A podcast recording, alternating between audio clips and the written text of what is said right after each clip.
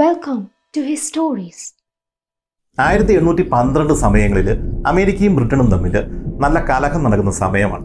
അതുകൊണ്ട് തന്നെ അറ്റ്ലാന്റിക് ഭാഗത്ത് വ്യാപാരത്തിനായിട്ട് പോകുന്ന കപ്പലുകൾക്ക് നേരെ ചൊവ്വെ കച്ചവടം നടത്താൻ പറ്റാത്ത ഒരു സ്ഥിതിവിശേഷം അക്കാലത്തുണ്ടായിരുന്നു. എന്നാൽ പിന്നീട് ആയിരത്തി എണ്ണൂറ്റി പതിനാല് അവസാനമൊക്കെ ആയി കഴിഞ്ഞപ്പോഴേക്കും ഈ രണ്ട് രാജ്യങ്ങൾ തമ്മിൽ സമാധാനം കൈവന്നതോടെ ഈ അറ്റ്ലാന്റിക്കിന് കുറുകെയുള്ള കപ്പലിൽ കൂടെയുള്ള കച്ചവടങ്ങൾ പുനരാരംഭിച്ചു. അങ്ങനെ ആയിരത്തി എണ്ണൂറ്റി പതിനഞ്ചിൽ ക്യാപ്റ്റൻ ജെയിംസ് റൈലി എന്ന് പറഞ്ഞ ഒരു അമേരിക്കക്കാരൻ തന്റെ ഒരു ചെറിയ ബ്രിഗ് അതായത് രണ്ട് കൊടിമരങ്ങളുള്ള ചെറിയൊരു കപ്പലാണ് ബ്രിഗ് എന്ന് വിളിക്കുന്നത്. ഏതാണ്ട് ഒരു പത്ത് പതിനഞ്ച് നാവികർക്ക് യാത്ര ചെയ്യാം. ബാക്കി മുഴുവൻ സാധനങ്ങൾ കയറ്റുകയും ചെയ്യാം. അങ്ങനെ ഒരു കപ്പലിൽ അദ്ദേഹം ഈ ആഫ്രിക്കൻ ഭാഗങ്ങളിലേക്കും സ്പെയിനിന്റെ ഭാഗങ്ങളിലേക്കും വന്ന് കച്ചവടം നടത്താൻ വേണ്ടിയിട്ട് തീരുമാനിച്ചു. ക്യാപ്റ്റൻ റൈലി ഉൾപ്പെടെ പന്ത്രണ്ട് പേരാണ് ഈ കപ്പലിൽ ഉണ്ടായിരുന്നത്. എല്ലാവരും കുടുംബമുള്ള ആളുകളൊക്കെ തന്നെയാണ് പ്രാരാബ്ധമുള്ളവരൊക്കെയാണ് ഇവിടെ നിന്ന് കുറച്ച് സാധനങ്ങൾ അമേരിക്കയിൽ നിന്ന് കുറച്ച് സാധനങ്ങൾ ഇവിടെ നിന്ന് കളക്ട് ചെയ്ത ശേഷം അറ്റ്ലാന്റിക് കുറുകെ കടന്നിട്ട് ജിബ്രാൾട്ടർ ഭാഗത്തെത്തുക. അവിടെ ഉത്തരാഫ്രിക്കൻ ഭാഗങ്ങളിൽ പല തുറമുഖങ്ങളിൽ ഇവരുടെ ഈ സാധനങ്ങൾ വിൽക്കുക. അവിടെ നിന്ന് ഇവർക്ക് വേണ്ടുന്ന കുറച്ച് സാധനങ്ങൾ വാങ്ങിക്കുക തിരിച്ചു വരിക അമേരിക്കയിൽ വിൽക്കുക. ഇതൊക്കെയാണ് ഇവരുടെ പ്ലാൻ ക്യാപ്റ്റൻ റൈൽ താമസിക്കുന്നത് അമേരിക്കയിലെ കണക്ടിക്കട്ടിലാണ് അവിടെ നിന്ന് ഇദ്ദേഹം യാത്ര തിരിച്ചു ആയിരത്തി എണ്ണൂറ്റി പതിനഞ്ചിൽ അവിടെ നിന്ന് അമേരിക്കയിലെ ന്യൂ ഓർലിയൻസിൽ എത്തിയ ശേഷം ആ ഭാഗത്ത് നിന്ന് ഗോതമ്പ് പൊടി പിന്നെ പുകയില അങ്ങനെയുള്ള സാധനങ്ങളെല്ലാം ഇവർ കപ്പലിലേക്ക് കയറ്റി. ഇതെല്ലാം ഇവർക്ക് ഈ സ്പാനിഷ് ഭാഗങ്ങളിൽ കൊണ്ടു വിൽക്കേണ്ടതാണ്. ഇത്രയും സാധനങ്ങൾ സംഭരിച്ച ശേഷം ആറാഴ്ചകൾ യാത്ര ചെയ്ത് അറ്റ്ലാന്റിക് കുറുകെ കടന്ന് ഇവർ ജിബ്രാൾട്ടർ എത്തിയിട്ട് ഈ സാധനങ്ങളെല്ലാം അവിടെ വിറ്റു. അവിടെ നിന്ന് ബ്രാൻഡി വൈൻ പിന്നെ സ്പാനിഷ് ഡോളർ ഇത്രയും സാധനങ്ങൾ ഇവർ കളക്ട് ചെയ്തു. ഈ സ്പാനിഷ് ഡോളർ എന്ന് പറഞ്ഞാൽ ലോകത്തിലെ ആദ്യത്തെ ഇന്റർനാഷണൽ കറൻസി എന്നൊക്കെ വിളിക്കാവുന്ന ഒരു നാണയമാണ്. ഒന്നര ഇഞ്ച് വലിപ്പമുള്ള ഒരു വെള്ളി നാണയമാണ് സ്പാനിഷ് ഡോളർ ഇന്നത്തെ ഡോളർ പെസോ തുടങ്ങിയ കറൻസികളൊക്കെ ഇതിനെ ബേസ് ചെയ്തിട്ട് ഉണ്ടാക്കിയെടുത്ത കറൻസികളാണ് അന്നത്തെ എട്ട് സ്പാനിഷ് നാണയങ്ങൾ കൂടുന്ന വിലയായിരുന്നു ഒരു സ്പാനിഷ് ഡോളറിന് ഉണ്ടായിരുന്നത്. അതുകൊണ്ട് ഇതിനെ പീസ് ഓഫ് എയ്റ്റ് എന്നൊരു പേരിലും ആളുകൾ വിളിച്ചിരുന്നു. അങ്ങനെ ഇത്രയും സാധനങ്ങൾ ജിബ്രാൾട്ടർ ഭാഗത്ത് നിന്ന് കൊമേഴ്സ് എന്ന് പറഞ്ഞ പേരുള്ള തന്റെ ഈ ബ്രിഗിലേക്ക് ക്യാപ്റ്റൻ റൈലിയും സംഘവും കയറ്റി. ഇനി അവരുടെ ഉദ്ദേശം പടിഞ്ഞാറൻ ആഫ്രിക്കയുടെ തീരത്തൂടെ തെക്കോട്ട് ഇറങ്ങിയിട്ട് കേപ്പ് വേർഡ് എന്ന് പറയുന്ന ഐലൻഡ് ഭാഗങ്ങളിൽ എത്തിയ ശേഷം അവിടെ നിന്ന് ഉപ്പ് കളക്ട് ചെയ്യണം. കാറ്റും ഭാഗ്യവും തുണച്ചാൽ അടുത്ത കൊയ്ത്ത് കാലത്തിന് മുമ്പ് തന്നെ അമേരിക്കയിൽ ഇവർക്ക് തിരിച്ചെത്താനായിട്ട് പറ്റും. ഈ സാധനങ്ങളെല്ലാം അവിടെ വിറ്റ ശേഷം ഇവർക്ക് ധനികരാകാം. ഇവരുടെ ബാക്കിയുള്ള ജീവിതം നല്ല രീതിയിൽ മുന്നോട്ട് കൊണ്ടുപോകാനായിട്ടൊക്കെ സാധിക്കും. ഇതെല്ലാം സ്വപ്നം കണ്ടിട്ടാണ് ജിബ്രാൾട്ടറിൽ നിന്ന് ഈ സംഘം കൊമേഴ്സ് എന്ന് പറഞ്ഞ ചെറിയ ബ്രിഗിൽ ഈ പത്ത് പന്ത്രണ്ട് പേര് തെക്കോട്ട് യാത്ര ചെയ്യുന്നത്. ഇവരുടെ ലക്ഷ്യം കേപ്പ് വേർഡ് എന്ന് പറയുന്ന ഐലൻഡ് സമൂഹമാണ്. എന്നാൽ ഇവരുടെ ശുഭപ്രതീക്ഷയ്ക്ക് മങ്ങലേൽപ്പിച്ചുകൊണ്ട് മൊറോക്കൻ തീരദേശ പട്ടണമായിട്ടുള്ള റാബത്ത് കഴിഞ്ഞതോടെ ഈ കപ്പലിന് ചുറ്റും കനത്ത മഞ്ഞു വന്നങ്ങ് വലയം ചെയ്തു. ദിശ മാറിപ്പോയി ലക്ഷ്യം തെറ്റി പോകാതിരിക്കാൻ വേണ്ടിയിട്ട് ഏതാണ്ട് തീരത്തോട് ചേർന്നിട്ടാണ് തന്റെ ഈ കൊമേഴ്സ് എന്ന് പറഞ്ഞ കപ്പലിനെ ക്യാപ്റ്റൻ റൈലി നയിച്ചുകൊണ്ടിരുന്നത്. പക്ഷേ ഈ മഞ്ഞ് വന്ന് മൂടിക്കഴിഞ്ഞപ്പോഴേക്കും ഇദ്ദേഹത്തിന് ദിശ നോക്കാനായിട്ടോ ഈ പൊസിഷൻ എവിടെയാണെന്ന് മനസ്സിലാക്കാനായിട്ടോ സാധിച്ചില്ല. ഇങ്ങനെ വന്നു കഴിയുമ്പോഴേക്കും നാവിയിലെ ഡെഡ് റെക്കണിംഗ് എന്ന് പറഞ്ഞൊരു മെത്തേഡ് ഉപയോഗിക്കും. അതായത് മഞ്ഞ് തുടങ്ങുന്നതിന് മുമ്പ് ഏത് പൊസിഷനിലായിരുന്നു എന്ന് ഇവർ കറക്റ്റായിട്ട് കാൽക്കുലേറ്റ് ചെയ്തതാണ്.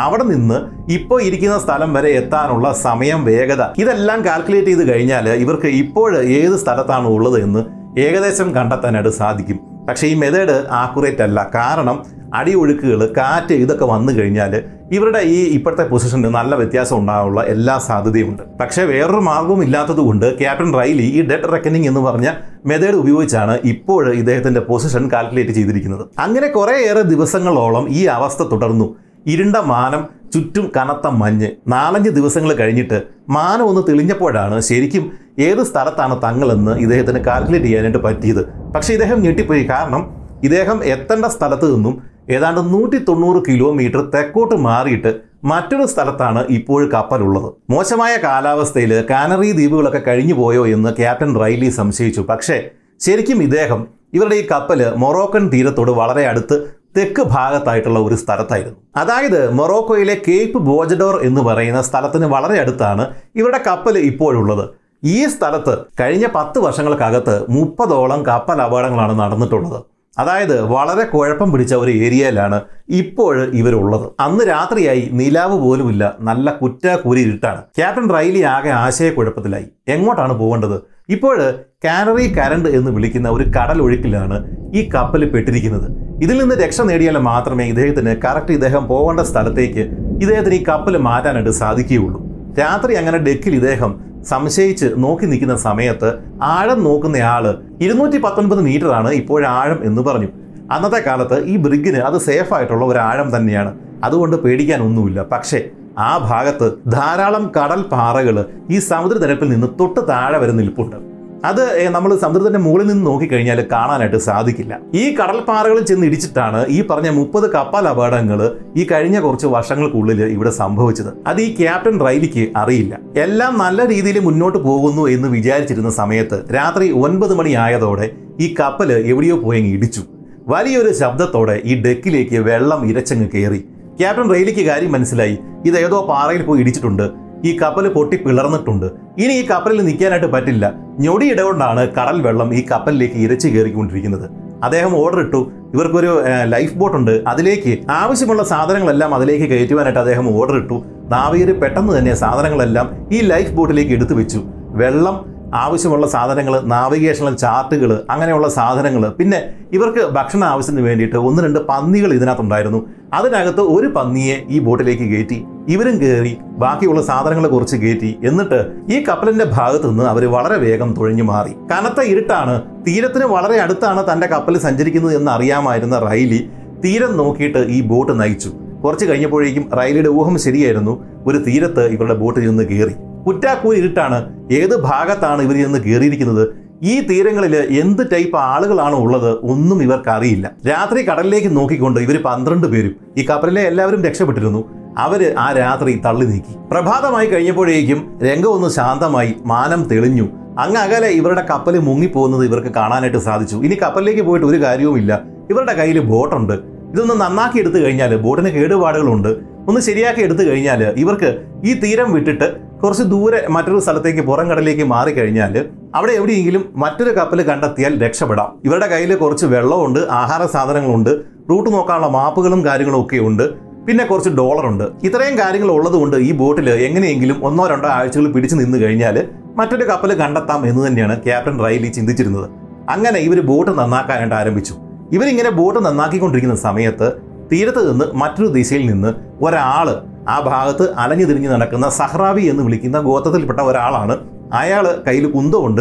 ഇവരുടെ സമീപത്തേക്ക് സാവധാനം നടന്നങ്ങടുത്തു നമ്മൾ മൊറോക്കോയുടെ ഭൂപടം ഇന്നെടുത്ത് നോക്കിക്കഴിഞ്ഞാൽ അതിന്റെ തെക്ക് ഭാഗത്ത് മൊറോക്ക അവരുടേതാണ് എന്ന് അവകാശപ്പെടുന്ന ഈ പടിഞ്ഞാറൻ സഹാറ എന്ന് പറയുന്ന ഒരു സ്ഥലമുണ്ട്. ആ ഭാഗത്താണ് ഇവർ ഇപ്പോൾ വന്ന് കയറിയിരിക്കുന്നത്. ആ ഭാഗത്ത് പണ്ട് മുതലേ താമസിക്കുന്ന സഹ്റാവി വംശത്തിൽപ്പെട്ട ആളുകളിൽ ഒരാളാണ് ഇപ്പോൾ ഇവരുടെ മുമ്പിൽ വന്നിരിക്കുന്നത്. ഈ സഹ്റാവി വംശക്കാർ അവർക്ക് സ്വന്തമായിട്ട് രാജ്യം വേണം എന്ന് പറഞ്ഞ് ഈ തെക്കൻ സഹാറയിലെ കുറച്ച് ഭാഗം അവർ ഭരിച്ചുകൊണ്ടിരിക്കുകയാണ്. സഹറാവി അറബ് ഡെമോക്രാറ്റിക് റിപ്പബ്ലിക് എന്ന് പറഞ്ഞ പേരിൽ ഈ മൊറോക്കോയുടെ തെക്കൻ ഭാഗം ഇപ്പോൾ ഇവരുടെ ഒരു ചെറിയ ഗവൺമെന്റാണ് ഭരിച്ചുകൊണ്ടിരിക്കുന്നത്. ആ വിഭാഗത്തിൽപ്പെട്ട ഒരാളാണ് ഇവരുടെ മുമ്പിൽ ഇപ്പോൾ വന്ന് നിൽക്കുന്നത്. ഇവരുടെ ഒരു പ്രത്യേകതയുണ്ട്. ആ ഭാഗത്ത് ധാരാളം കപ്പൽ അപകടങ്ങൾ നടക്കുന്നുണ്ട്. അങ്ങനെ കപ്പൽ അപകടങ്ങൾ നടന്നാൽ കപ്പലും ബോട്ടും അതിലുള്ള ആളുകളും സമ്പത്തും എല്ലാം തങ്ങൾക്ക് അവകാശപ്പെട്ടതാണ് എന്ന് ചിന്തിച്ചിരുന്ന അന്ന് കരുതിയിരുന്ന ജനവിഭാഗമാണ് ഈ സഹ്രാവികൾ അവരുടെ പേരിന്റെ അർത്ഥം തന്നെ ഈ മരുഭൂമിയിൽ ജീവിക്കുന്നവർ എന്നാണ്. അങ്ങനെ ആ വിഭാഗത്തിൽപ്പെട്ട ഒരാൾ കുന്തവും പിടിച്ചുകൊണ്ട് ഇവരുടെ അടുത്തേക്ക് വന്നു. കണ്ടപ്പോഴേ അവർക്ക് മനസ്സിലായി സൗഹൃദ ഭാവത്തിലല്ല അയാൾ വരുന്നത്. അയാൾ നേരെ വന്നിട്ട് ഇവരുടെ ഈ ബോർഡിലുള്ള സാധനങ്ങളൊക്കെ എടുക്കാൻ തുടങ്ങി. ഇവർക്ക് അയാളെ തടയണം എന്നുണ്ടായിരുന്നു പക്ഷേ തടയാനായിട്ട് ഒരുമ്പെട്ടില്ല. കാരണം ക്യാപ്റ്റൻ റെയിലി പറഞ്ഞു ഇവനെ നമ്മൾ ഇവിടെ നിന്ന് ഓടിച്ചു കഴിഞ്ഞാൽ ഇവനെ ആളെ കൂട്ടി വീണ്ടും വരും. നമുക്ക് ഈ ബോട്ട് നന്നാക്കിയിട്ട് എങ്ങനെയെങ്കിലും ഇവിടുന്ന് കടന്നാൽ മതി. ഇവൻ എന്തെങ്കിലും സാധനം എടുത്തുകൊണ്ട് പൊക്കോട്ടെ. അങ്ങനെ വിചാരിച്ച് ഇവർ കുറച്ച് നേരം പിടിച്ചു നിന്നു. ഈ വന്നയാൾ കുറച്ച് സാധനങ്ങളൊക്കെ കൈ കിട്ടിയ സാധനങ്ങളൊക്കെ എടുത്തിട്ട് അവിടെ നിന്ന് പോയി. കുറച്ച് കഴിഞ്ഞപ്പോഴേക്കും ഒന്ന് രണ്ട് മണിക്കൂറുകൾ കഴിഞ്ഞപ്പോഴേക്കും ഇവൻ വേറെ രണ്ട് മൂന്ന് പേരെയും കൂട്ടിയിട്ടാണ് പിന്നെ തിരിച്ചു വന്നത്. ആ ആൾക്കാരുടെ കയ്യിലെല്ലാം കുന്തങ്ങളുണ്ടായിരുന്നു. അവർക്ക് കാര്യം മനസ്സിലായി ഇനി ഇവിടെ നിന്നാൽ പ്രശ്നമാണ്. ഇനിയും ആളുകളുടെ എണ്ണം കൂടി കൂടി വരും. അത് മാത്രമല്ല ഇങ്ങനെ കപ്പൽ അപകടത്തിൽപ്പെട്ടിട്ട് തീരമണയുന്ന ആളുകളെ അടിമകളാക്കി വെച്ചിട്ട് അവരെ മറ്റുള്ള ആളുകൾക്ക് വില പേശി വിൽക്കുന്ന ആളുകളാണ് ഈ സഹ്രാവികൾ ഇങ്ങനെയുള്ള കഥകളൊക്കെ ക്യാപ്റ്റൻ റൈലി കേട്ടിട്ടുണ്ട്. അതുകൊണ്ട് അദ്ദേഹത്തിന് അപകടം മണത്തു. എങ്ങനെയെങ്കിലും ബോട്ടിലേക്ക് കയറി അവിടെ നിന്ന് രക്ഷപ്പെടാൻ വേണ്ടിയിട്ട് ഈ ക്യാപ്റ്റൻ റൈലി കൂടെയുള്ള നാവികരോട് പറഞ്ഞു. ഇവർ പെട്ടെന്ന് തന്നെ ഇവരുടെ കൈവശം ഉണ്ടായിരുന്ന കുറച്ച് സാധനങ്ങൾ അവർ മാറ്റി വെച്ചിരിക്കുകയായിരുന്നു ഇവർ കൊണ്ടുപോകാതിരിക്കാൻ വേണ്ടിയിട്ട്. അതെല്ലാം പെട്ടെന്ന് ഈ ബോട്ടിലേക്ക് എടുത്ത് വെച്ചിട്ട് ബോട്ട് വലിച്ച് വെള്ളത്തിലേക്ക് ഇറക്കിയിട്ട് ഇവരെല്ലാം ആ ബോട്ടിലേക്ക് കയറി. പക്ഷേ നിർഭാഗ്യവശാൽ ഇതിൽ ഒരാൾക്ക് ഈ ബോട്ടിലോട്ട് കയറാനായിട്ട് സാധിച്ചില്ല. അയാളെ ഈ വന്നവർ പിടികൂടി. അത് കണ്ടു കഴിഞ്ഞപ്പോഴേക്കും ഉത്തരവാദിത്തമുള്ള ക്യാപ്റ്റനായിട്ടുണ്ടായിരുന്ന ഈ റൈലി അദ്ദേഹം ബോട്ടിൽ നിന്ന് ചാടി ഇറങ്ങി വെള്ളത്തിലൂടെ നീന്തി കരക്കെത്തിയിട്ട് ഇവരോട് പറഞ്ഞു ഞാനാണ് ഇതിന്റെ ക്യാപ്റ്റൻ അപ്പൊ എന്നെ പിടിച്ചാലാണ് നിങ്ങൾക്ക് കൂടുതൽ ധനം കിട്ടുന്നത്. മാത്രമല്ല എന്നെ നിങ്ങൾ തടവുകാരനായിട്ട് വെക്കുവാണെങ്കിൽ ഈ ബോട്ടിൽ കുറച്ച് സ്പാനിഷ് ഡോളർ ഉണ്ട് അത് നിങ്ങൾക്ക് തരാം. അതുകൊണ്ട് അയാളെ വിടാൻ പറഞ്ഞു. അത് കേട്ട് കഴിഞ്ഞപ്പോഴേക്കും ഇവർ അയാളെ അങ്ങ് വിട്ടു. ഉത്തരാഫ്രിക്കൻ ഭാഗങ്ങളിൽ വന്ന് കച്ചവടം നടത്തി ശീലം ഉണ്ടായിരുന്ന ക്യാപ്റ്റൻ റൈലിക്ക് അറബിക്കും ഇവരുടെ പ്രാദേശിക ഭാഷകളും ഒക്കെ അത്യാവശ്യം മനസ്സിലാക്കാനും പറയാനും സാധിച്ചിരുന്നു. എന്താണെങ്കിലും റൈലിയുടെ വാക്ക് കേട്ടിട്ട് ആ പിടിച്ചയാളെ അവർ വിടുകയും ഈ റൈലിയെ പിടിക്കാൻ വേണ്ടിയിട്ട് അവരിങ്ങോട്ട് ഓടി വരികയും ചെയ്തു. ഈ സമയത്ത് റൈലി തന്നെ വിട്ട് കിട്ടാൻ വേണ്ടിയിട്ട് ഈ സ്പാനിഷ് ഡോളർ തരാം എന്ന് പറയുന്നത് ബോട്ടിലുണ്ടായിരുന്ന ആളുകൾ കേട്ടു. ഇത് കേട്ട പാതി കേൾക്കാത്ത പാതി നല്ലവനായിട്ടുണ്ടായിരുന്ന ആന്റോണിയോ എന്ന് പറഞ്ഞ ഒരു മനുഷ്യൻ അതിനകത്തുനിന്ന് ഉണ്ടായിരുന്ന സ്പാനിഷ് ഡോളർ എടുത്തിട്ട് തന്റെ കീശയിലേക്ക് ആക്കിയിട്ട് ഈ വെള്ളത്തിലേക്ക് ചാടി ഈ റൈലി നിൽക്കുന്ന ഭാഗത്തേക്ക് നീന്തി വന്നു. അദ്ദേഹം വിചാരിച്ചിരുന്നത് ഇവർക്ക് വേണ്ട ഈ സ്പാനിഷ് ഡോളർ കൊടുക്കുക റൈലിയെയും കൊണ്ട് തിരിച്ചു പോകുക എന്നതായിരുന്നു. പക്ഷേ ഇത് കാണാതിരുന്ന റൈലി ഇവരുടെ പിടിയിൽ നിന്ന് രക്ഷപ്പെട്ട് നീന്തി ഈ ബോട്ടിലേക്ക് അടുത്തു. റൈലി ബോട്ടിൽ ചെന്ന് കയറുന്ന അതേ സമയത്ത് തന്നെയാണ് ഇത് അറിയാതെ ഈ പണവുമായിട്ട് ആന്റോണിയോ എന്ന് പറഞ്ഞ ആൾ തീരത്തേക്ക് വന്ന് കയറിയത്. റൈലിയെ കിട്ടിയില്ല അതിന്റെ ദേഷ്യത്തിൽ. ഇവർ നേരെ ആന്റോണിയെ ആക്രമിച്ചു. തീരത്ത് നിന്ന് കുറച്ച് മാത്രം മാറി ഈ ബോട്ടിലിരുന്ന് ഇവർ നോക്കിക്കൊണ്ടിരിക്കുമ്പോഴേക്കും ഈ ആന്റോണിയോയെ അവർ കുത്തി കൊലപ്പെടുത്തി. എന്നിട്ട് അയാളുടെ ശരീരം ഈ ബീച്ചിലൂടെ വലിച്ചഴിച്ചു. ക്യാപ്റ്റൻ റൈലിയുടെ ജീവിതത്തിൽ അദ്ദേഹത്തിന്റെ മരണം വരെയും ഏറ്റവും അലട്ടിയ ഒരു പ്രശ്നമായിരുന്നു ഈ ആന്റോണിയോ ഇങ്ങനെ വധിക്കപ്പെട്ടത്. കാരണം അത് ഇദ്ദേഹത്തിന്റെ ഉത്തരവാദിത്വമാണ് ഇദ്ദേഹത്തിന് പറ്റിയ അബദ്ധമാണ് എന്ന് തന്നെയാണ് മരണം വരെയും റൈലി വിശ്വസിച്ചിരുന്നത്. ഇവർക്കിനി അവിടെ തുഴഞ്ഞു നിൽക്കാനായിട്ട് പറ്റില്ല. അവർ അതിവേഗം ആ ഭാഗത്ത് നിന്ന് തുഴഞ്ഞ് പുറം കടലിലേക്ക് ഇവർ മാറി. മുമ്പ് പറഞ്ഞിരുന്നല്ലോ ഈ ബോട്ടിന് കേടുപാടുകളുണ്ട്. കേടുപാടെന്ന് പറഞ്ഞാൽ നിസ്സാരമല്ല. ബോട്ട് ലീക്കാണ്. ഇരുപത്തിനാല് മണിക്കൂറും ബോട്ടിൽ നിന്ന് വെള്ളം തേക്കി കളഞ്ഞുകൊണ്ടേയിരിക്കണം. അല്ലെങ്കിൽ ബോട്ട് മുങ്ങിപ്പോവും. ഇനിയും കൂടുതൽ കാറ്റും കോളും ഉണ്ടാവരുത് എന്ന് അവർ പ്രാർത്ഥിച്ചു. ഇവരുടെ ബോട്ട് ആകെ തകരാറിലാണ്. ഇവർക്ക് വിശപ്പുണ്ട് ദാഹമുണ്ട്. അങ്ങനെ മറ്റു പല പ്രശ്നങ്ങളുണ്ട്. തീരത്ത് നിന്ന് മാറി കുറച്ച് ദൂരം കഴിഞ്ഞപ്പോഴേക്കും ഈ നാവികർക്ക് മനസ്സിലായി. വിശാലമായ ഈ കടലിൽ മറ്റൊരു കപ്പൽ തങ്ങളെ കണ്ടെത്താനോ തങ്ങൾക്ക് മറ്റൊരു കപ്പലിനെ കണ്ടെത്താനോ ഉള്ള സാധ്യത വളരെ കുറവാണ്. അങ്ങനെ നാല് ദിവസങ്ങൾ ഇവർ ഈ ബോട്ടിൽ കഴിഞ്ഞുകൂടി. നാലാം ദിവസമായി കഴിഞ്ഞപ്പോഴേക്കും അവർക്ക് ശരിക്കും വിശന്നു. ഈ ബോട്ടിൽ ഒരു പന്നി ഉണ്ടായിരുന്നു എന്ന് പറഞ്ഞല്ലോ. നാലാം ദിവസം ഇവർ ഈ പന്നിയെ കൊന്നിട്ട് അതിന്റെ മാംസം മുഴുവൻ ഭക്ഷിച്ചു രക്തം കുടിച്ചു തൊലി വരെയും ഇവർ ചവച്ചരച്ച് ഇറക്കി. ശുദ്ധജലം കുറഞ്ഞു കുറഞ്ഞു വരുന്നു എന്ന് മനസ്സിലാക്കിയ ഇവർ ഇവരുടെ ബോട്ടിലേക്ക് കുറച്ച് വെള്ളം കുടിക്കും. എന്നിട്ട് മൂത്രം വീണ്ടും ഈ വെള്ളത്തിലേക്ക് മിക്സ് ചെയ്യും. അങ്ങനെ വെള്ളം കുടിക്കുക വരുന്ന മൂത്രം വീണ്ടും ഈ ബോട്ടിലേക്ക് മാറ്റുക അങ്ങനെയാണ് ഇവർ പിന്നീടുള്ള ദിവസങ്ങളിൽ വെള്ളം കുടിച്ചിരുന്നത്. അടുത്ത ദിവസം കാലാവസ്ഥ മോശമായി കാറ്റ് മഴ ബോട്ടിലേക്ക് വെള്ളം പെട്ടെന്ന് നിറയാനിട തുടങ്ങി. ഇതിനകത്തുനിന്ന് വെള്ളം തേകി തേകി അവർ ക്ഷീണിച്ചു. മിക്ക നാവികർക്കും മേൽ വസ്ത്രങ്ങൾ ഉണ്ടായിരുന്നില്ല. അതുകൊണ്ട് തന്നെ മഴയില്ലാതിരുന്ന ദിനങ്ങളിൽ നേരിട്ട് സൂര്യപ്രകാശം ഏറ്റിട്ട് ഇവരുടെ തൊലി അടർന്നു പോകാനായിട്ട് തുടങ്ങി. മാത്രവുമല്ല ഉപ്പുവെള്ളം ഏറ്റിട്ട് തൊലി മൃദുവായിട്ട് അത് പൊട്ടി വ്രണമാകാനായിട്ടും തുടങ്ങി. മുന്നൂറ്റി ഇരുപത് കിലോമീറ്റർ ഇവരിപ്പോഴും തെക്കോട്ട് സഞ്ചരിച്ചിട്ടുണ്ട്. ഒരു കപ്പൽ പോലും കണ്ടിട്ടില്ല. അവസാനം ഒൻപതാമത്തെ ദിവസം വെള്ളം തീരാറായി ഭക്ഷണമില്ല. അങ്ങനെ ഒരു സന്ദർഭത്തിൽ ഇവർ വീണ്ടും ഈ തീരത്തേക്ക് ഇവരുടെ ബോട്ട് അടുപ്പിച്ചു. മറ്റൊരു തീരമാണ്. ഇതുപോലുള്ള മറ്റു ഗോത്രജനങ്ങൾ അവിടെ ഉണ്ടാവാം. ഈ ആന്റോണിയക്കുണ്ടായ അനുഭവം തങ്ങളെയും കാത്ത് അവിടെ ഇരിപ്പുണ്ട് എന്നല്ല ഇവർക്കറിയാം. പക്ഷേ കടലിൽ കിടന്ന് പട്ടിണി കിടന്ന് ചാകാനായിട്ട് അവർക്ക് പറ്റില്ല. എങ്ങനെയെങ്കിലും ഈ തീരത്തണഞ്ഞ ശേഷം ഇവിടെ ഭാഗ്യം പരീക്ഷിക്കാം എന്ന് തന്നെ വിചാരിച്ച് ഇവർ ഈ ബോട്ട് അവിടെ പാറക്കൂട്ടങ്ങൾ നിറഞ്ഞ ഒരു തീരമായിരുന്നു. അങ്ങോട്ടേക്ക് അവരടുപ്പിച്ചു ആ തീരത്ത് അവർ കയറി. ഉപ്പിട്ട കുറച്ച് പന്നിയിറച്ചി കഷ്ണങ്ങൾ പിന്നെ കുറച്ച് സ്പാനിഷ് ഡോളർ മൂത്രവും വെള്ളവും കലർന്ന ഒരു ദ്രാവകം. ഇത്രയുമാണ് ഇവരുടെ കയ്യിലുള്ളത്. ഈ മൂത്രത്തിനാണ് ഇപ്പോൾ ഈ സ്പാനിഷ് ഡോളറിനേക്കാൾ വിലയുള്ളത്. ഇവർ ചെന്ന സ്ഥലത്ത് ബീച്ച് എന്ന് പറയാനായിട്ട് ഒരു സ്ഥലം ഉണ്ടായിരുന്നില്ല. കാരണം ഈ തീരത്തോട് ചേർന്ന് തന്നെ വലിയ ചെങ്കുത്തായ പാറകളാണ്. ഇവർ ഈ പാറ മുഴുവൻ നടന്ന് അതിന്റെ മുകളിൽ എത്താനായിട്ട് ശ്രമിച്ചു. പക്ഷേ വളരെ മന്ദഗതിയിലായിരുന്നു ഇവരുടെ യാത്ര. എല്ലാവരും ക്ഷീണിച്ചിരിക്കുകയാണ്. ഒരു ദിവസം വെറും ആറര കിലോമീറ്റർ ആണ് ഇവർക്ക് അവിടെ നിന്ന് മുന്നോട്ട് മാറാനായിട്ട് സാധിച്ചത്. ഈ പാറകൾ കയറാനായിട്ട് സാധിച്ചത്. അങ്ങനെ കയറി ഒരു പ്രത്യേക സ്ഥലത്ത് എത്തിക്കഴിഞ്ഞപ്പോഴേക്കും അവിടെ കുറച്ച് ചെടികൾ കുറച്ച് പച്ചപ്പൊക്കെ കണ്ടു കഴിഞ്ഞപ്പോഴേക്കും ഈ ക്യാപ്റ്റൻ റൈലി കൂടെയുള്ളവരോട് പറഞ്ഞു നിങ്ങൾ ഒരു പക്ഷേ ഇവിടെ ശുദ്ധജലം കണ്ടേക്കാം. നിങ്ങളൊന്ന് കുഴിച്ചു നോക്ക്. ഞാൻ കുറച്ചുകൂടി ദൂരം മുകളിലേക്ക് കയറിയിട്ട് ഇതിനപ്പുറം എന്താണ് എന്ന് നോക്കിയിട്ട് വരാം എന്ന് പറഞ്ഞു. അങ്ങനെ നാവികരെ അവിടെ ഈ കുഴി കുഴിക്കാനായിട്ട് ഏൽപ്പിച്ച ശേഷം ക്യാപ്റ്റൻ റൈലി ഒറ്റയ്ക്ക് തന്നെ അവിടെ നിന്ന് കുറച്ച് ദൂരം കൂടെ ഈ മലയുടെ മുകളിലേക്ക് കയറി. ആ മലമുകളിൽ നിന്ന് അദ്ദേഹം ബാക്കിയുള്ള ഭാഗത്തേക്ക് നോക്കിക്കഴിഞ്ഞപ്പോഴാണ് ഒരു കാര്യം മനസ്സിലായത്. വിശാലമായിട്ട് കിടക്കുന്ന സഹാറൻ മരുഭൂമിയുടെ പടിഞ്ഞാറൻ മൂലയിലാണ് ഇവരിപ്പോഴുള്ളത്. ഇവിടെ നിന്ന് നോക്കിക്കഴിഞ്ഞാൽ കണ്ണത്താ ദൂരത്തോളം മണൽപ്പരപ്പ് മാത്രമേ ഉള്ളൂ. വേറെ ഒന്നും കാണാനില്ല. ഒരൊറ്റ മരം പോലുമില്ല. റൈലി തങ്ങളുടെ അവസ്ഥയൊന്ന് ആലോചിച്ചു. തങ്ങളുടെ കയ്യിൽ ഇപ്പോൾ ഒന്നുമില്ല. ഈ മൂത്രവും വെള്ളവും കലർന്ന ഈ സാധനം ഇവരിപ്പോൾ പന്ത്രണ്ട് തവണയെങ്കിലും കുടിക്കുകയും മൂത്രം ഒഴിക്കുകയും വീണ്ടും കുടിക്കുകയും മൂത്രം ഒഴിക്കുകയും ചെയ്തിട്ടുണ്ട്. ഇനി ഇത് എത്ര നാൾ തുടരാനായിട്ട് പറ്റും? കേടായ അല്ലെങ്കിൽ ലീക്കായിട്ടുള്ള ബോട്ടിൽ ഇനിയും യാത്ര തുടരാനായിട്ട് പറ്റില്ല. ഇത് നന്നാക്കാനായിട്ട് ഇവരെ കൊണ്ട് സാധ്യമല്ല.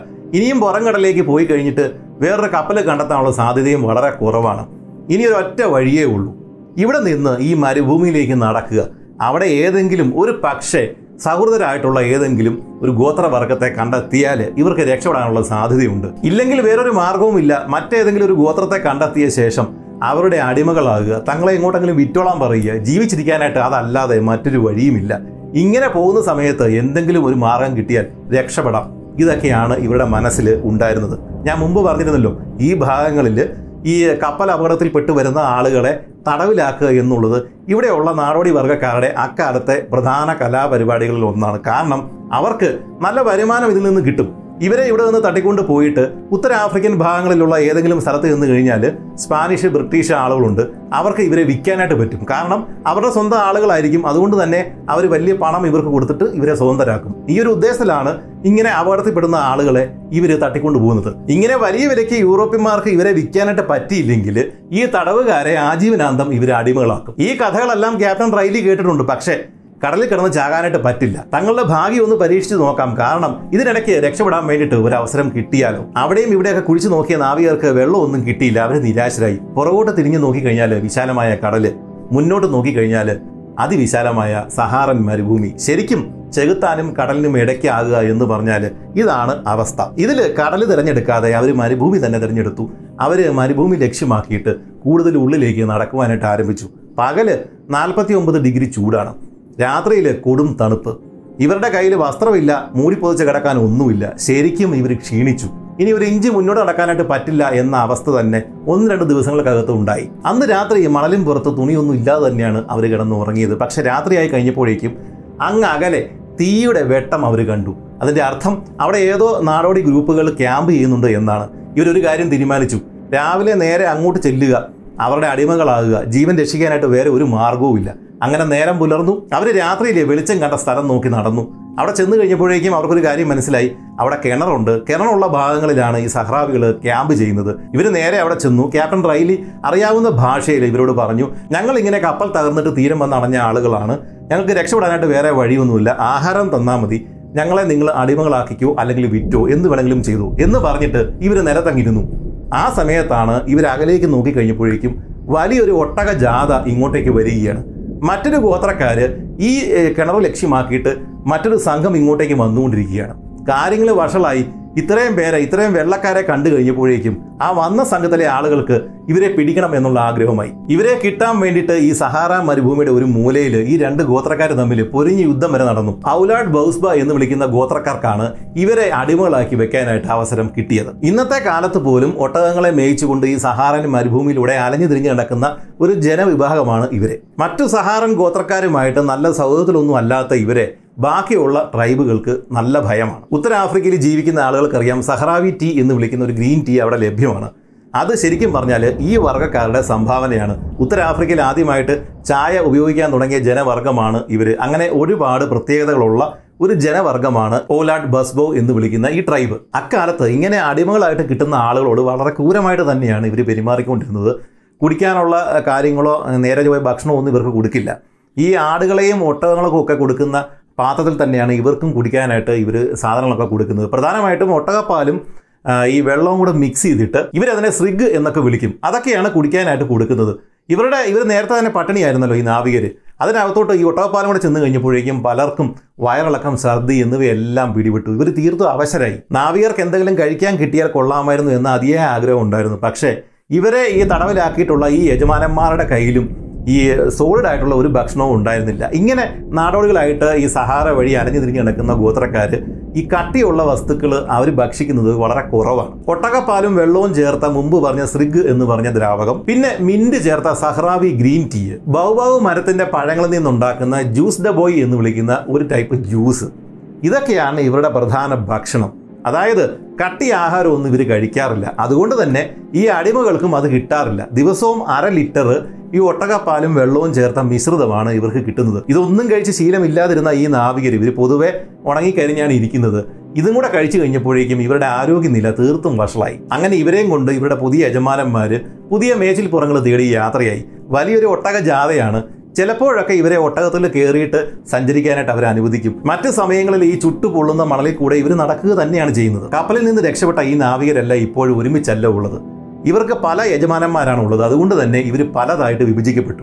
ആരൊക്കെ എങ്ങോട്ട് പോയി എന്നുള്ളത് ഇവർക്ക് മനസ്സിലായതേ ഇല്ല. എങ്കിലും വലിയൊരു ഒട്ടക ഗ്രൂപ്പാണ് വലിയൊരു ട്രൈബാണ്. അതുകൊണ്ട് ഈ ട്രൈബിനകത്ത് എവിടെയൊക്കെ ഇവരുണ്ട് ഈ യാത്രക്കിടയിൽ പലരും അങ്ങോട്ടും ഇങ്ങോട്ടൊക്കെ കാണുന്നുണ്ട്. പക്ഷേ മിണ്ടാനായിട്ട് പറ്റില്ല പേടിയാണ്. മരുഭൂമിയിൽ ഇവരുടെ യാത്ര എന്ന് പറയുന്നത് ഒരു കിണറിൽ നിന്ന് മറ്റൊരു കിണറിലേക്കാണ്. ചിലപ്പോഴും മുന്നൂറ് നാനൂറ് കിലോമീറ്ററുകളാണ് ഈ രണ്ട് കിണറുകൾ തമ്മിലുള്ള ദൂരം. വെയിലേറ്റ് തളർന്നു പോയ ഈ ക്യാപ്റ്റൻ റൈലി തനിക്കൊരു കല്ല് കിട്ടിയിരുന്നെങ്കിൽ എന്ന് ആശിച്ചു പോയിട്ടുണ്ട് ഒരു സന്ദർഭത്തിൽ. കാരണം അങ്ങനെ കല്ല് കിട്ടുമായിരുന്നെങ്കിൽ തലയടിച്ച് പൊളിച്ചിട്ട് തന്റെ തലച്ചോറ് വെളിയിൽ കളയാം അങ്ങനെ മരിച്ചു പൊക്കോളും എന്നൊക്കെ ഇദ്ദേഹം പലപ്പോഴും ചിന്തിച്ചു. അത്രയ്ക്ക് ദുരിതമായിരുന്നു ഇവരുടെ യാത്ര. രാത്രിയിലെ യജമാനന്മാർ കൂടാരത്തിനകത്തും ഈ അടിമകൾ വെറും മണലിൽ പുറത്തുമാണ് കിടന്നിരുന്നത്. തെക്കോട്ടാണ് ഇവരുടെ യാത്ര. ദിവസം ഏതാണ്ട് നാൽപ്പത്തിയെട്ട് കിലോമീറ്റർ വരെ ഇവർ സഞ്ചരിച്ചിട്ടുണ്ട്. ഇതിനിടയ്ക്ക് തനിക്ക് ദിവസങ്ങൾ ഓർത്തിരിക്കാനും ആഴ്ചകൾ ഏതൊക്കെയാണ് എന്ന് മനസ്സിലാക്കിയെടുക്കാനും ബുദ്ധിമുട്ട് നേടുന്നുണ്ട് എന്ന് മനസ്സിലാക്കിയ ഈ ക്യാപ്റ്റൻ റൈലി വഴിയിൽ നിന്ന് ഒരു മുള്ള് കളക്ട് ചെയ്തു. എന്നിട്ട് ആ മുള്ള് വെച്ചിട്ട് തന്റെ കാലിൽ പോറലുകൾ ഉണ്ടാക്കാൻ തുടങ്ങി. ഓരോ ദിവസം ഓരോ പോറൽ അങ്ങനെ ഇദ്ദേഹത്തിന് ഇപ്പൊ ഏത് ദിവസമാണ് ഏത് വർഷമാണ് ഏത് മാസമാണ് എന്ന് കറക്റ്റായിട്ട് കാൽക്കുലേറ്റ് ചെയ്യാനായിട്ട് പറ്റിയിരുന്നു. ഇവരുടെ ഈ ജാഥ തെക്കോട്ടേക്ക് യാത്ര തുടർന്നുകൊണ്ടേയിരുന്നു. പക്ഷേ ഇവരുടെ യജമാനന്മാരായിട്ടുണ്ടായിരുന്ന ആളുകൾക്കും തെറ്റുപറ്റി. കാരണം അവർ ഉണ്ട് എന്ന് കരുതിയിരുന്ന സ്ഥലത്ത് കിണർ കണ്ടെത്തുവാനായിട്ട് അവർക്ക് സാധിച്ചില്ല. അവരും കുഴപ്പത്തിലായി. ഒട്ടകപ്പാലിന്റെ അളവ് കുറഞ്ഞു കുറഞ്ഞു വന്നു. അവർക്കും ഭക്ഷണം കിട്ടാനില്ലാത്ത അവസ്ഥയായി. അങ്ങനെ അവസാനം ഇവർ ഇവരൊരു ഗോത്ര സമ്മേളനം വിളിച്ചു കൂട്ടി. സെപ്റ്റംബർ എട്ടിനാണ് എമ്മ എന്ന് വിളിക്കുന്ന ഗോത്ര സമ്മേളനം ഇവർ വിളിച്ചു കൂട്ടിയത്. എന്നിട്ട് ഇവരൊരു തീരുമാനമെടുത്തു. ഇനി തെക്കോട്ടേക്ക് യാത്ര ചെയ്യേണ്ട. ഈ തീരം വഴി തീരത്തോട് ചേർന്നിട്ട് ഇനി വടക്കോട്ടേക്ക് യാത്ര ചെയ്യാം.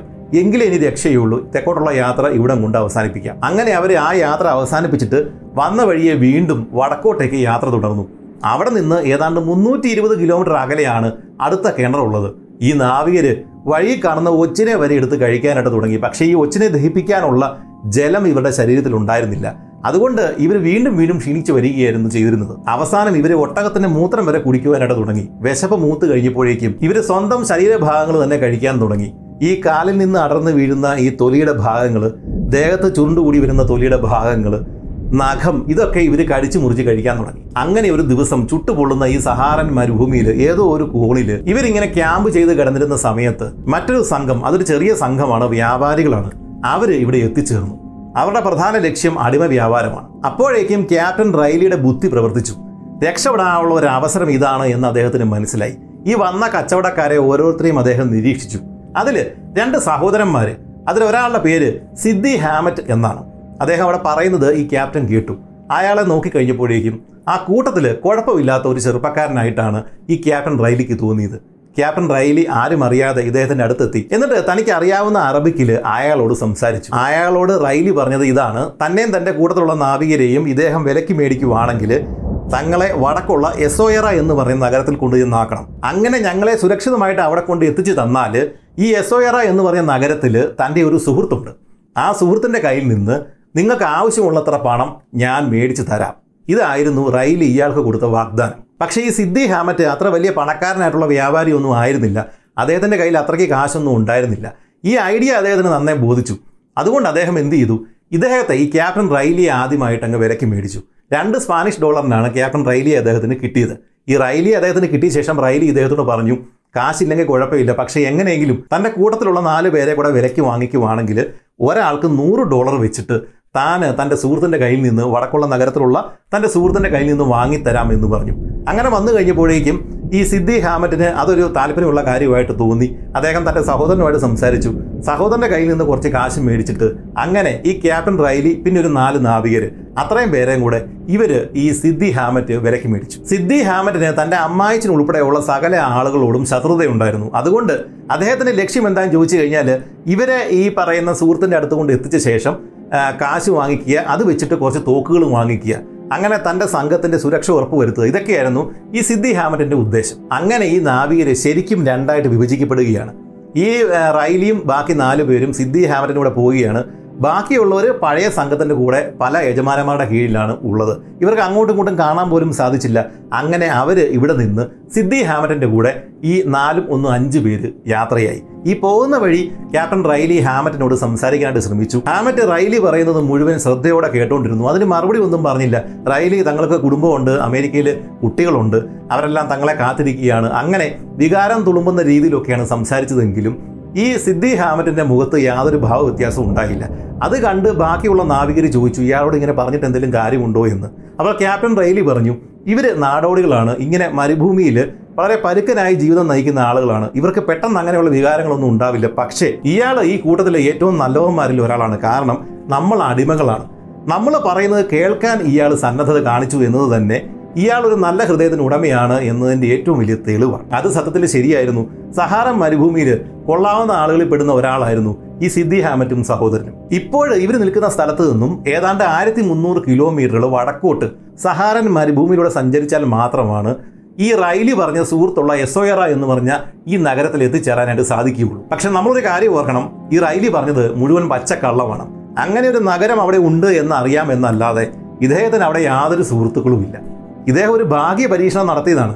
ഈ പോകുന്ന വഴിയിൽ എവിടെയെങ്കിലും ഇദ്ദേഹത്തിന് രക്ഷപ്പെടാൻ പറ്റിയേക്കാം. അല്ലെങ്കിൽ ആ നഗരത്തിൽ ചെന്നിട്ട് എന്തെങ്കിലും ഒരു സൂത്രം ഒപ്പിക്കാം. ഇങ്ങനെയൊക്കെയുള്ള കാൽക്കുലേഷനിലാണ് ഈ ക്യാപ്റ്റൻ റൈലി കണ്ണുകൂട്ടി ഇങ്ങനെ ഒരു കള്ളത്തരം പറഞ്ഞത്. വടക്കുള്ള എസോയറ എന്ന് പറയുന്ന നഗരത്തിൽ ബ്രിട്ടീഷുകാർക്ക് സ്വാധീനമുണ്ട്. അവരുടെ ആളുകൾ ആ ഭാഗത്തുള്ളതാണ്. അവരുടെ കപ്പലുകളും വരുന്നതാണ്. അങ്ങനെ ഏതെങ്കിലും ഒരു ബ്രിട്ടീഷുകാരനെ കണ്ടു കഴിഞ്ഞാൽ കാര്യം പറഞ്ഞ് രക്ഷപ്പെടാം. ഇതൊക്കെയാണ് റൈലിയുടെ കൂടുതൽ പക്ഷെ നീ പറയുന്നത് തെറ്റാണ് എന്ന് തെളിഞ്ഞാൽ ഞാൻ തന്നെ നിന്റെ തലയേർക്കും എന്നാണ് സിദ്ധി ഹാമറ്റ് ക്യാപ്റ്റൻ റൈലിയോട് പറഞ്ഞിട്ടുള്ളത്.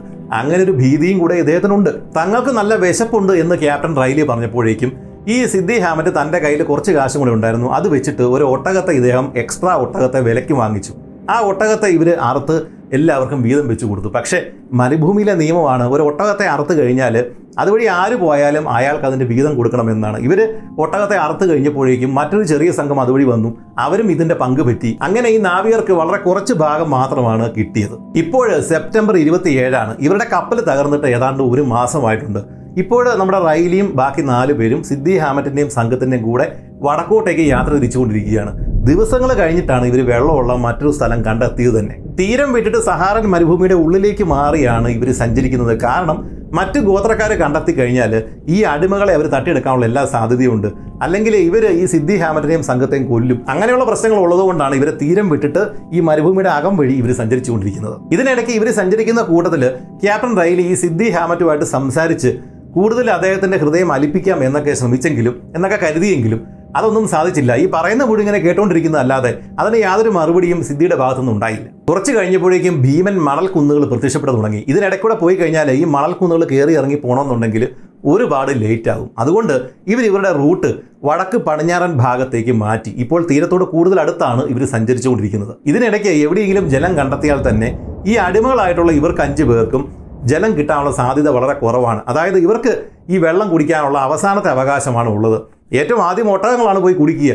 ഒരു ഇരുന്നൂറ് ലിറ്റർ വെള്ളമെങ്കിലും ഒരു ഒട്ടകം അകത്താക്കും. ഇതെല്ലാം കഴിഞ്ഞിട്ട് യജമാനന്മാരും കുടിച്ച ശേഷമാണ് മിച്ചമുള്ള വെള്ളം ഇവർക്ക് കിട്ടുകയുള്ളൂ.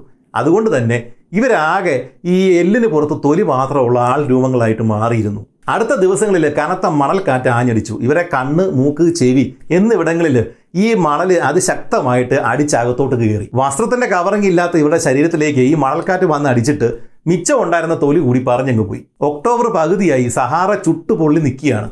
ആ സമയത്താണ് കാലയിലെ ചെരുപ്പൊന്നും ഇല്ലാതെ തന്നെ ഇവർ ഒട്ടകത്തിന്റെ പുറത്തും അല്ലാതെ ഒക്കെ സഞ്ചരിച്ച് മുന്നോട്ട് നീങ്ങിക്കൊണ്ടിരിക്കുന്നത്.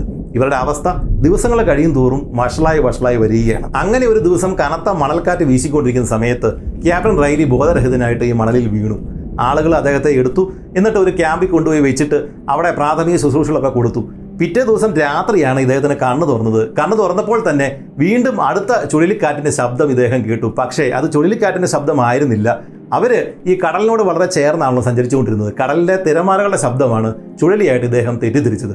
സത്യത്തിൽ ഇവർ ഇവരാദ്യമേ കപ്പൽ അപകടം നടന്ന സ്ഥലത്തിന് വളരെ തൊട്ടടുത്താണ് ഇപ്പോഴുള്ളത്. അതായത് കേപ്പ് ബജഡോർ എന്ന് പറയുന്ന സ്ഥലത്തിന് വളരെ അടുത്തുകൂടിയാണ് ഇവരിപ്പോൾ സഞ്ചരിച്ചുകൊണ്ടിരിക്കുന്നത്. ആദ്യം പറഞ്ഞല്ലോ ഇവർ ഈ സ്ഥലം കവർ ചെയ്ത് തെക്കോട്ട് പോയിട്ട് തിരിച്ചു വളഞ്ഞ് വീണ്ടും വടക്കോട്ട് വന്നുകൊണ്ടിരിക്കുകയാണ്. ഇതിനിടയിൽ പോകുന്ന വഴിയിൽ ചെറിയ ചെറിയ സസ്യങ്ങൾ അതിലെ ചെറിയ പഴങ്ങളും ഒക്കെ കാണുന്നുണ്ട്. ക്യാപ്റ്റൻ റൈലി തന്റെ കൂടെ ഉണ്ടായിരുന്ന നാവികരോട് പറഞ്ഞിട്ടുണ്ട് ഇത് എന്തൊക്കെയാണെന്ന് നമുക്കറിയില്ല. വിഷമുള്ളത് കണ്ടേക്കാം. അതുകൊണ്ട് ഇതൊന്നും കഴിക്കരുത്. കാരണം ഒട്ടകങ്ങളോ ഈ യജമാനന്മാരോ ഇത് കഴിക്കാറില്ല. അതുകൊണ്ട് തന്നെ ഇത് പ്രശ്നമാണ്. പക്ഷേ വിശപ്പ് മൂത്ത ഒരു നാവികൻ ഒരു ദിവസം ആരും കാണാതെ ഈ വഴി കണ്ട ഒരു പഴം എടുത്തങ്ങ് വിഴുങ്ങി. അത് കാര്യമായ രീതിയിൽ ഇദ്ദേഹത്തിന്റെ ദേഹത്തെ ബാധിച്ചു. ബാക്കിയുള്ളവരുടെ ഒപ്പം നടന്നെത്താനായിട്ട് ഇയാൾക്ക് പറ്റിയില്ല. വിഷബാധ ഏറ്റു. പക്ഷേ ഈ യജമാനന്മാർ അയാളെ മർദ്ദിക്കുകയാണ് ചെയ്തത്. അവരെ ഇയാളെ മർദ്ദിച്ചതിന് മറ്റൊരു കാരണം കൂടിയുണ്ട്.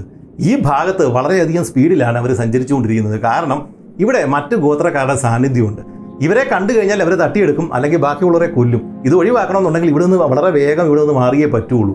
അതിനിടയ്ക്കാണ് ഇയാൾ ഈ ഭക്ഷണം കഴിച്ചിട്ട് ഇതുപോലെ സ്ലോ ആകുന്നത്. അത് അനുവദിച്ചു കൊടുക്കാനായിട്ട് ഇവർക്ക് പറ്റില്ല. അതുകൊണ്ടാണ് ഇവർ ഇയാളെ അടിച്ചും തൊഴിച്ചും ഒക്കെ ഇവരുടെ ഒപ്പം എത്തിക്കാനായിട്ട് ശ്രമിച്ചത്. ഇതിനിടയ്ക്ക് ദേഷ്യം വന്ന ഈ സിദ്ധി ഹാമറ്റിന്റെ സഹോദരൻ ഈ നാവികനെ കൊല്ലാൻ വേണ്ടിയിട്ട് ആഞ്ഞു. പക്ഷെ അത് കണ്ട ഈ ക്യാപ്റ്റൻ റൈലി ഓടി ചെന്നിട്ട് ആ നാവികന്റെ ഫ്രണ്ടിൽ പോയി നിന്നിട്ട് പറഞ്ഞു അങ്ങനെ കൊല്ലാൻ പറ്റത്തില്ല നിങ്ങൾക്ക് വേണേ എന്നെ കൊല്ലാം എന്ന് പറഞ്ഞു. റൈലിയുടെ ഈ ധീരത കണ്ടു കഴിഞ്ഞപ്പോഴേക്കും സിദ്ധി ഹാമറ്റിനും സഹോദരനും ഇദ്ദേഹത്തെ ഇഷ്ടമായി. കാരണം മരുഭൂമിയിൽ അവർക്ക് ഈ ധീരന്മാരെ മാത്രമേ ആവശ്യമുള്ളൂ. അല്ലാത്തവരെല്ലാം മരുഭൂമിയിൽ ചത്തൊടുങ്ങും. ഈ ക്യാപ്റ്റൻ റെയിലി മരുഭൂമിയിൽ മരിച്ചു വീഴേണ്ട ആളല്ല എന്ന് സിദ്ധി ഹാമറ്റിന് മനസ്സിലായി. പക്ഷെ ഇങ്ങനെയൊക്കെ ആണെങ്കിലും അടിമകളോട് പെരുമാറുന്നത് പോലെ തന്നെയാണ് ഈ ആളുകളോട് ഈ സിദ്ധി ഹാമറ്റിന്റെ ആളുകൾ പെരുമാറിയിരുന്നത് അതുകൊണ്ട് ഭക്ഷണത്തിന്റെ കേസിൽ ഇവർക്ക് വലിയ ഇമ്പ്രൂവ്മെന്റ് ഒന്നും ഉണ്ടായില്ല. അതുകൊണ്ട് തന്നെ വഴിയിൽ ചത്തു കിടക്കുന്ന ജീവികളൊക്കെ ഈ നാവികന് ഭക്ഷിക്കാനായിട്ട് തുടങ്ങി.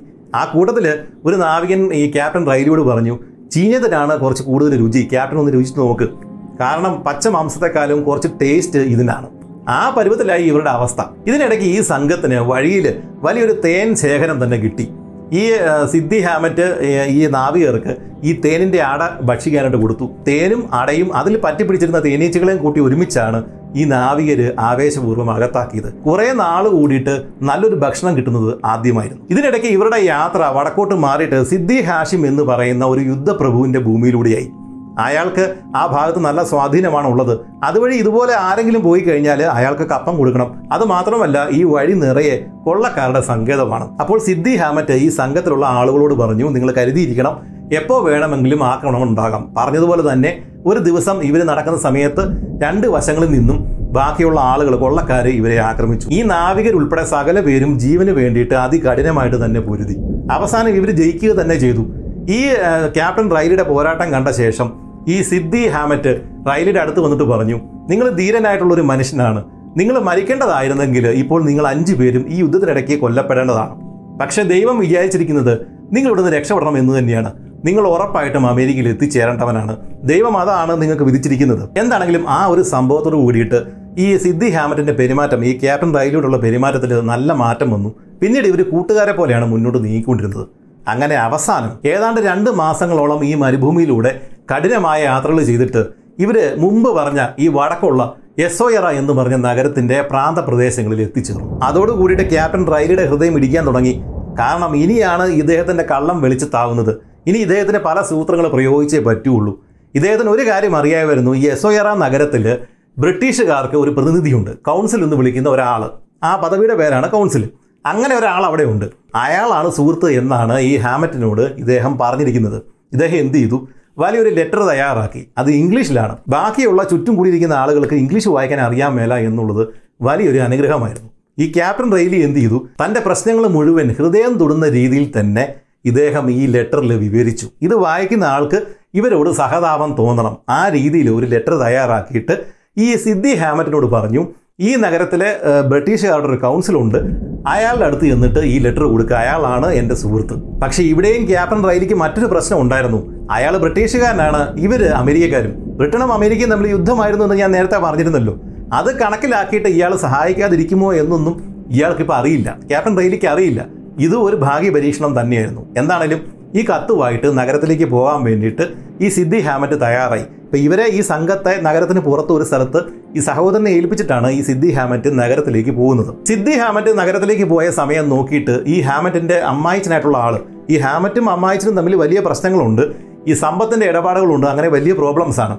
ഈ സിദ്ധി ഹാമറ്റ് അകത്ത് പോയ അതേ സമയത്ത് തന്നെയാണ് ഈ ഷെയ്ഖ് അലി എന്ന് പറയുന്ന ഇയാളുടെ അമ്മായിച്ചൻ ഇവരെ തപ്പിയിട്ട് ഇവിടെ എത്തിയത്. ഹാമറ്റിന്റെ സഹോദരനായിരുന്നല്ലോ ആ സമയത്ത് ക്യാമ്പിൽ ഉണ്ടായിരുന്നത്. അയാളുമായിട്ട് കയ്യേറ്റം വരെ നടത്തി ഈ പറയുന്ന ഷെയ്ഖ് അലി. അയാൾ വലിയൊരു സംഘവുമായിട്ടാണ് അവിടെ എത്തിയിരിക്കുന്നത്. യുദ്ധം ചെയ്തൊന്നും അയാളുമായിട്ട് പിടിച്ചു നിൽക്കാനായിട്ട് ഇവർക്ക് പറ്റില്ല. അവസാനം ഇദ്ദേഹത്തിന്റെ സഹോദരൻ ഈ ഹാമറ്റിന്റെ സഹോദരൻ പറഞ്ഞു ഈ കിട്ടുന്നതിൽ ഒരു ഷെയർ നിങ്ങൾക്ക് എത്തിച്ചോളാം. അങ്ങനെ ഒരു ഗ്യാരണ്ടി പറഞ്ഞ ശേഷമാണ് ഈ ഷെയ്ഖ് അലി അവിടെ നിന്ന് പിന്തിരിഞ്ഞു പോയത്. ഷെയ്ഖ് അലി ഇനിയും തിരിച്ചു വരും എന്നുള്ള ഭയത്താൽ ഹാമറ്റിന്റെ സഹോദരൻ ഇവരെയും കൊണ്ട് വീണ്ടും യാത്ര ചെയ്തിട്ട് ഈ നഗരത്തിന്റെ കോട്ട മതിലിന്റെ പുറത്ത് വന്ന് ദമ്പടിച്ചു കുറച്ച് ദിവസങ്ങൾ കഴിഞ്ഞിട്ടും അകത്തേക്ക് പോയ ഹാമറ്റ് തിരികെ വന്നിട്ടില്ല. റൈലിക്കാകെ ഭയമായി. ഇദ്ദേഹം ഈ കോട്ട മതിലിന്റെ ഒരു ഭാഗത്ത് നിന്നിട്ട് പുറത്തേക്ക് നോക്കി. അപ്പോഴാണ് അങ്ങ് അകലെ തുറമുഖം കണ്ടത്. ഈ തുറമുഖത്ത് ഒരു ബ്രിട്ടീഷ് കപ്പൽ ആ പതാകയൊക്കെ അദ്ദേഹം കണ്ടു.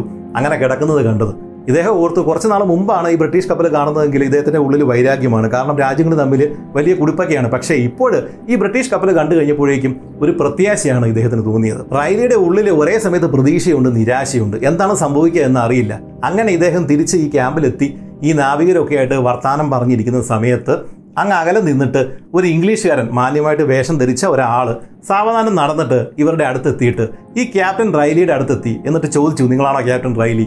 അപ്പോൾ റൈലി എണീറ്റ് നിന്നു. അദ്ദേഹം പറഞ്ഞു ഞാനാണ് ഈ നഗരത്തിലെ ഈ ബ്രിട്ടീഷുകാരുടെ പ്രതിനിധിയായിട്ടുള്ള ആൾ നിങ്ങൾ ഇനി പേടിക്കണ്ട. നിങ്ങൾക്ക് കൊടുക്കേണ്ട പണം ഞാൻ ഈ പറയുന്ന സിദ്ധി ഹാമറ്റിന് കൊടുത്തിട്ടുണ്ട്. നിങ്ങൾ ഇപ്പോൾ മുതൽ സ്വതന്ത്രനാണ്. എന്റെ കൂടെ നഗരത്തിലേക്ക് പോരും. ഒരു രണ്ട് മിനിറ്റ് നേരത്തേക്ക് ഈ റൈലിയും കൂടെ ഉണ്ടായിരുന്ന നാവികരും ഒരു അക്ഷരം മിണ്ടിയില്ല. കാരണം അവർക്ക് അവരുടെ കാതുകളെ വിശ്വസിക്കാനായിട്ട് പറ്റിയില്ല. ഈ വില്യം വിൽഷെയർ എന്ന് പറയുന്ന ബ്രിട്ടീഷ് നയതന്ത്ര ഉദ്യോഗസ്ഥൻ ഇവരുടെ കാശ് മുഴുവൻ കൊടുത്ത് സെറ്റിലാക്കിയിട്ട് ഇവരെ രക്ഷിക്കുവാൻ വന്നിരിക്കുകയാണ്. ഇത് ഒരിക്കലും ഇവർ പ്രതീക്ഷിച്ച ഒരു കാര്യമല്ല.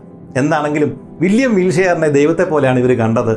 ഇവർ വില്യം വിൽഷെയറിന്റെ കൂട്ടത്തിൽ ഈ നഗരത്തിലേക്ക് പ്രവേശിച്ചു.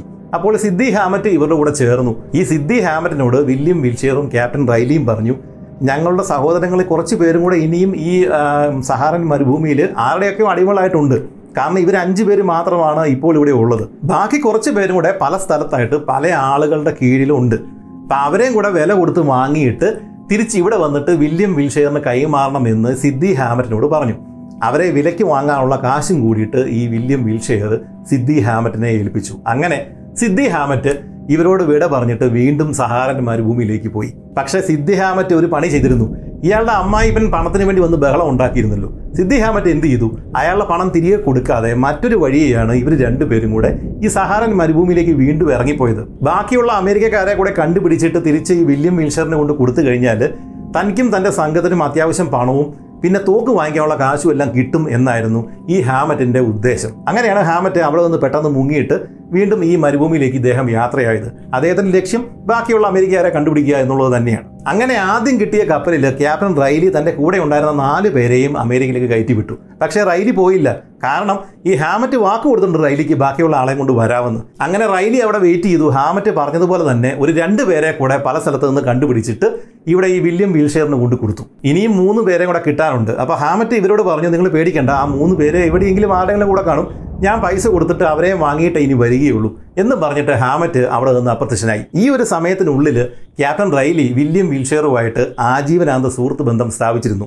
അങ്ങനെ അവസാനം ആയിരത്തി എണ്ണൂറ്റി പതിനാറിൽ ഇദ്ദേഹം തിരിച്ച് ഇദ്ദേഹത്തിന്റെ ഈ രണ്ട് മൂന്ന് മാസക്കാലത്തെ ഈ സഹാറൻ വാസം അവസാനിപ്പിച്ച് ഇദ്ദേഹത്തിന്റെ നാട്ടിൽ കണക്ടിക്കട്ടിൽ തിരിച്ചെത്തി. അവിടെ ഇദ്ദേഹത്തിന്റെ ഭാര്യയും അഞ്ച് മക്കളും ഇദ്ദേഹം മരിച്ചു എന്ന് തന്നെ കരുതിയിട്ടാണ് അവർ ഇരുന്നിരുന്നത് പള്ളിയിൽ ഇദ്ദേഹത്തിന് വേണ്ടിയുള്ള പ്രാർത്ഥനകളും മരണത്തിന് ശേഷമുള്ള പ്രാർത്ഥനകളൊക്കെ അവർ ചൊല്ലിയിരുന്നു.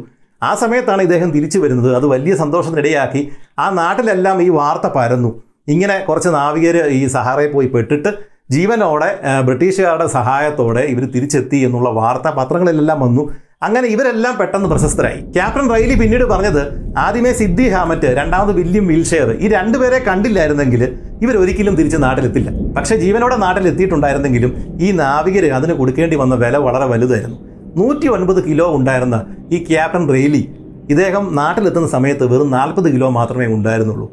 അതായത് ഇവരുടെ ആരോഗ്യത്തെ ഈ രണ്ട് മാസക്കാലത്തെ സഹാറൻ ജീവിതം സാരമായിട്ട് തന്നെ ബാധിച്ചു. ഇവരുടെ ഇന്റേണൽ ഓർഗൻസിന് കാര്യമായ ക്ഷതം സംഭവിച്ചിട്ടുണ്ടായിരുന്നു.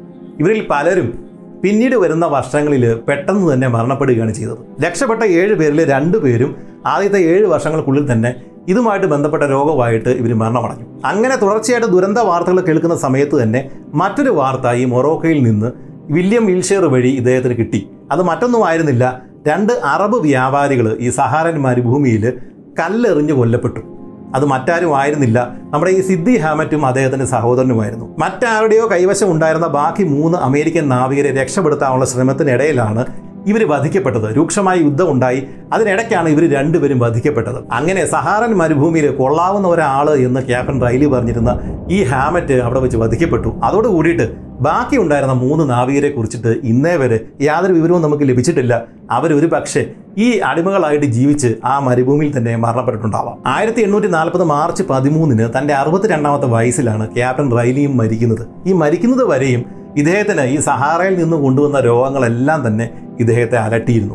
ഇദ്ദേഹത്തിന്റെ ചരമക്കുറിപ്പിൽ പറഞ്ഞിരിക്കുന്നത് ഇദ്ദേഹം മരിക്കാനുള്ള കാരണം ഈ സഹാറയിൽ ഉണ്ടായിരുന്ന സമയത്ത് ഇദ്ദേഹത്തിന് ഉണ്ടായ ആരോഗ്യ പ്രശ്നങ്ങൾ തന്നെയാണ് എന്നാണ്. രക്ഷപ്പെട്ട നാവികരുടെ കൂട്ടത്തിൽ ഒരു ക്യാബിൻ ബോയ് ഉണ്ടായിരുന്നു. അവൻ ഈ സഹാറയിൽപ്പെട്ട സമയത്ത് അവൻ ചെറുപ്പകാലമായിരുന്നു. അതുകൊണ്ട് അവനാണ് ഈ കൂട്ടത്തിൽ ഏറ്റവും കൂടുതൽ കാലം ജീവിച്ച് മരിച്ചത്. തന്റെ എൺപത്തിരണ്ടാമത്തെ വയസ്സിലാണ് ആ ക്യാബിൻ ബോയ് ആയിട്ടുണ്ടായിരുന്ന ഈ ഗ്രൂപ്പിൽപ്പെട്ട നാവികനായിട്ടുണ്ടായിരുന്ന ആ മനുഷ്യൻ മരിക്കുന്നത്. ക്യാപ്റ്റൻ റൈലി മരിച്ചിട്ട് പതിനൊന്ന് വർഷങ്ങൾക്ക് ശേഷമാണ് ഇദ്ദേഹത്തിന്റെ കുറിപ്പുകളെല്ലാം കൂടെ കളക്ട് ചെയ്ത് ഒരുമിച്ചാക്കിയിട്ട് സഫറിങ്സ് ഇൻ ആഫ്രിക്ക എന്ന പേരിൽ ഒരു പുസ്തകം പുറത്തിറങ്ങിയത്. ആ പുസ്തകം അന്നത്തെ കാലത്തെ ബെസ്റ്റ് സെല്ലറായിരുന്നു. എബ്രഹാം ലിങ്കനോട് അദ്ദേഹത്തെ സ്വാധീനിച്ച മൂന്ന് പുസ്തകങ്ങളുടെ പേര് പറയാൻ പറഞ്ഞപ്പോൾ അതിലൊരു പുസ്തകമായിട്ട് പറഞ്ഞത് ഈ സഫറിങ്സ് ഇൻ ആഫ്രിക്ക തന്നെയായിരുന്നു. തന്നെ രക്ഷപ്പെടുത്തി നാട്ടിലെത്തിച്ച വില്യം വിൽഷെയറോടുള്ള സ്നേഹം ഈ ക്യാപ്റ്റൻ റെയ്ലി ഒരു കാലത്തും മറച്ചു വെച്ചിരുന്നില്ല. ഈ ക്യാപ്റ്റൻ റെയ്ലിയുടെ മൂന്നാമത്തെ പുത്രന്റെ പേര് വില്യം വിൽഷെയർ റെയ്ലി എന്നാണ്. അത് മാത്രമല്ല അമേരിക്കയിൽ ഒഹായോയിൽ വിൽഷെയർ എന്ന് പറഞ്ഞ പേരിൽ ഒരു ചെറിയ ഒരു പട്ടണമുണ്ട്. അതും ഈ പറയുന്ന വില്യം വിൽഷെയറിന്റെ പേരിൽ ഈ ക്യാപ്റ്റൻ റെയ്ലി കൊടുത്ത പേരാണ്. ക്യാപ്റ്റൻ റെയ്ലിയുടെ ഈ കഥ സ്നേഹബന്ധങ്ങളുടെ കഥയാണ്. കഠിന യാതനകളുടെ കഥയാണ്. എതിരാളികൾക്കിടയിൽ പോലും നല്ലവരായിട്ടുള്ള ആളുകളെ കണ്ടെത്താൻ സാധിക്കും എന്നതിന്റെ ഏറ്റവും നല്ല ഉദാഹരണവുമാണ്. നമുക്ക് വീണ്ടും കാണാം. നന്ദി. നമസ്കാരം.